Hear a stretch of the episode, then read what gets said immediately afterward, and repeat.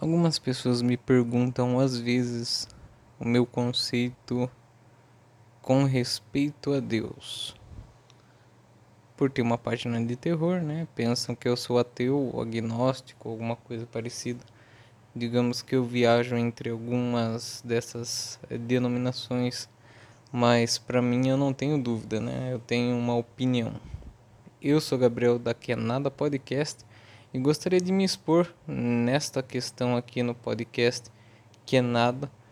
É, eu acho que é mais propenso aqui do que no outro podcast. Um pouco de terror, por favor, porque aqui eu sempre pretendo dar minha própria opinião ao invés é, de por fatos a respeito de alguma história, né? Então eu sempre recebo perguntas ou até mesmo entre conversas com amigos, né? O conceito de Deus, o que, que você acredita, né?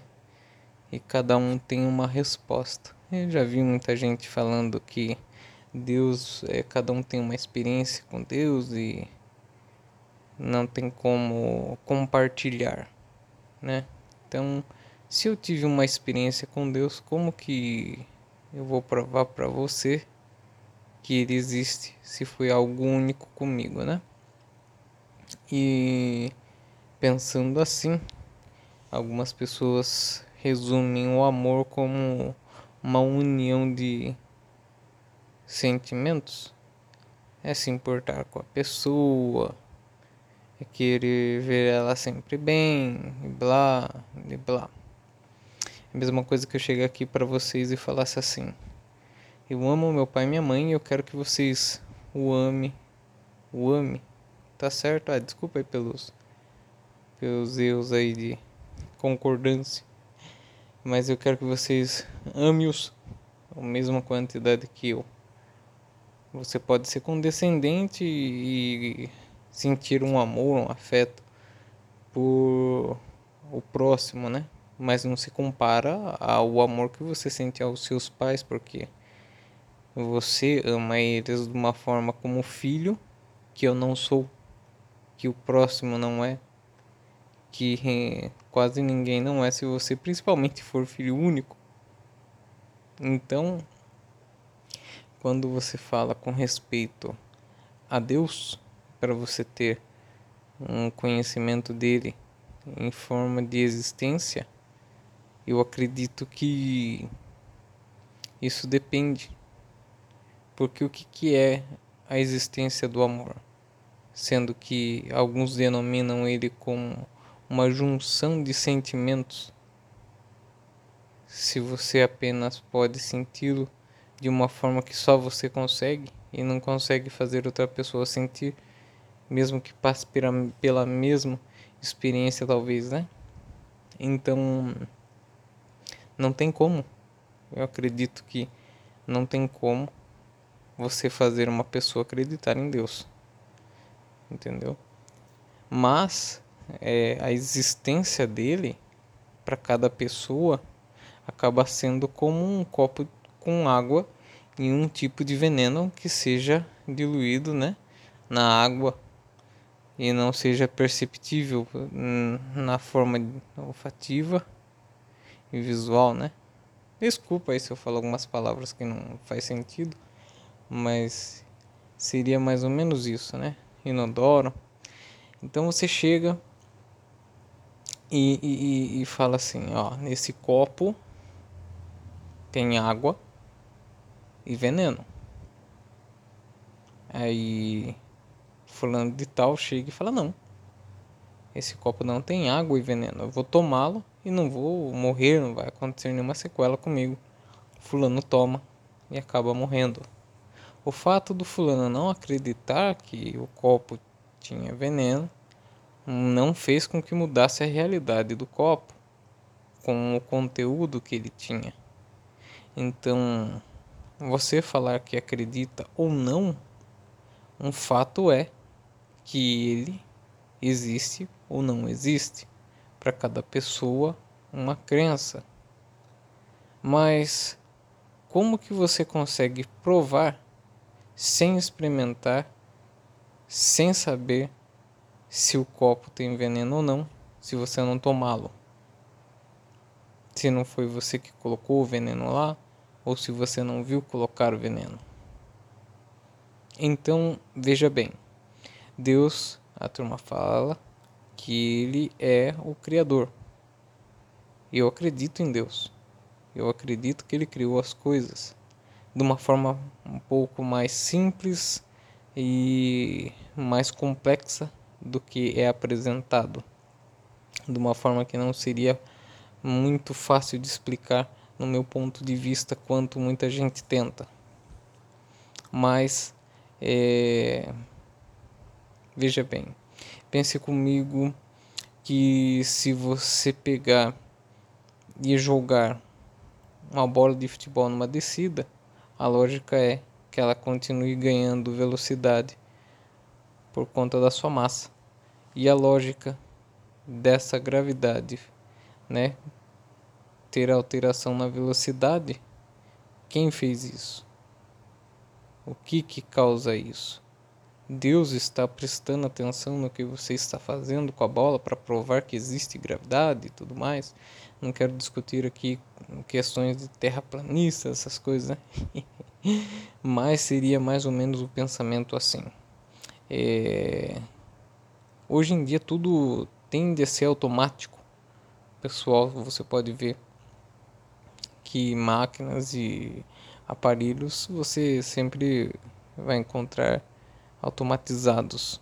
Então, digamos que a, a Terra inteira é automatizada. Tem uma lógica e ela se aplica como conhecimento entre física, química, matemática. E os filósofos tentam ver de uma forma mais plausível para a alma do humano. Porém, o ser humano em si que tenta provar essa lógica e consegue, por intermédio desses meios de conhecimento, tende também a querer provar quem fez essa lógica existir.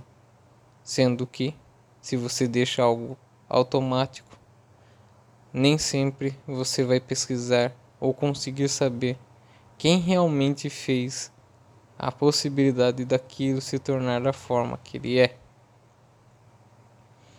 Então eu estou falando na minha opinião. Não leve isso daí para você como uma forma absoluta de um entendimento a respeito do, de como Deus criou as coisas, é, ou não, né? Ou, ou a minha percepção na questão de vida em si, né?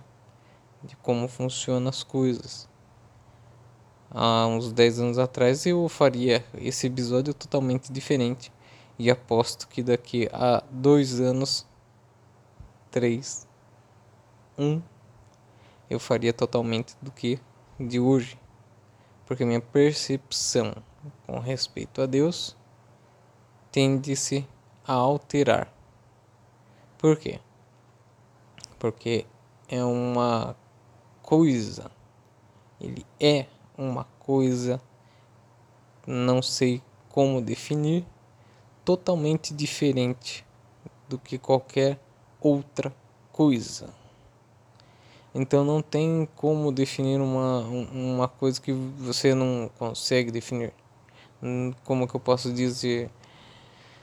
O Criador é a única palavra que dá para falar. Ele criou. Você faz o que você quiser Aí entra a parte né, de você falar, ah, mas e o livre-arbítrio? Bom, você tem suas escolhas. Escolhas não quer dizer que não há consequências. E essa é uma parte da lógica que ele deixou na Terra, não só como uma bola rolando, no sentido onde tende a gravidade influenciar mais, mas também, né, no caso, a pessoa ter a lei do retorno nessa forma, né? E resumindo, para mim, Deus existe numa forma que eu tenho minha experiência, da minha forma de perceber Deus, que eu não conseguiria mostrar para você como ele existe para mim, sendo que é para mim a existência de Deus da forma que ele é para mim e não para você. Para você Deus teria que ser uma forma diferente. Então, se você tem o desejo de acreditar, se você acredita, como você acredita, no porquê. Porque cada pessoa, independente se tiver até mesmo a mesma religião, tem uma percepção diferente de Deus. Tanto aqueles que acreditam que Deus vá amar você se martirizar para é, cumprir uma promessa que você fez e Deus está feliz em você, né, se flagelando até. E esse Deus será que existe, que gosta disso? Quem ensinou será? Né? Então, cada pessoa tem uma forma de pensamento. Ah, mas que nem muita gente diz também, né? Você é cristão e tem o budista, e tem o hinduísta, e tem o taxista, e vai embora. Então, a pessoa que não é dessa religião não vai ser salvo. Não acredito dessa forma. O salvo, né? Salvo o Armagedon, já que sou cristão, acredito em Deus, em Jesus Cristo. Então, acredito sim no Armagedon, né? Que vai chegar. Mas, na minha crença, é aquilo que todo mundo deveria buscar no próximo, não as palavras, mas sim a intenção. E eu acredito que Deus sempre procura a sua intenção e não só a palavra. Ou seja, às vezes você está num caminho que aparentemente não é o mais fácil, não é o reto, mas vai levá-lo ao caminho, ao, ao final, né, ao destino que você quer.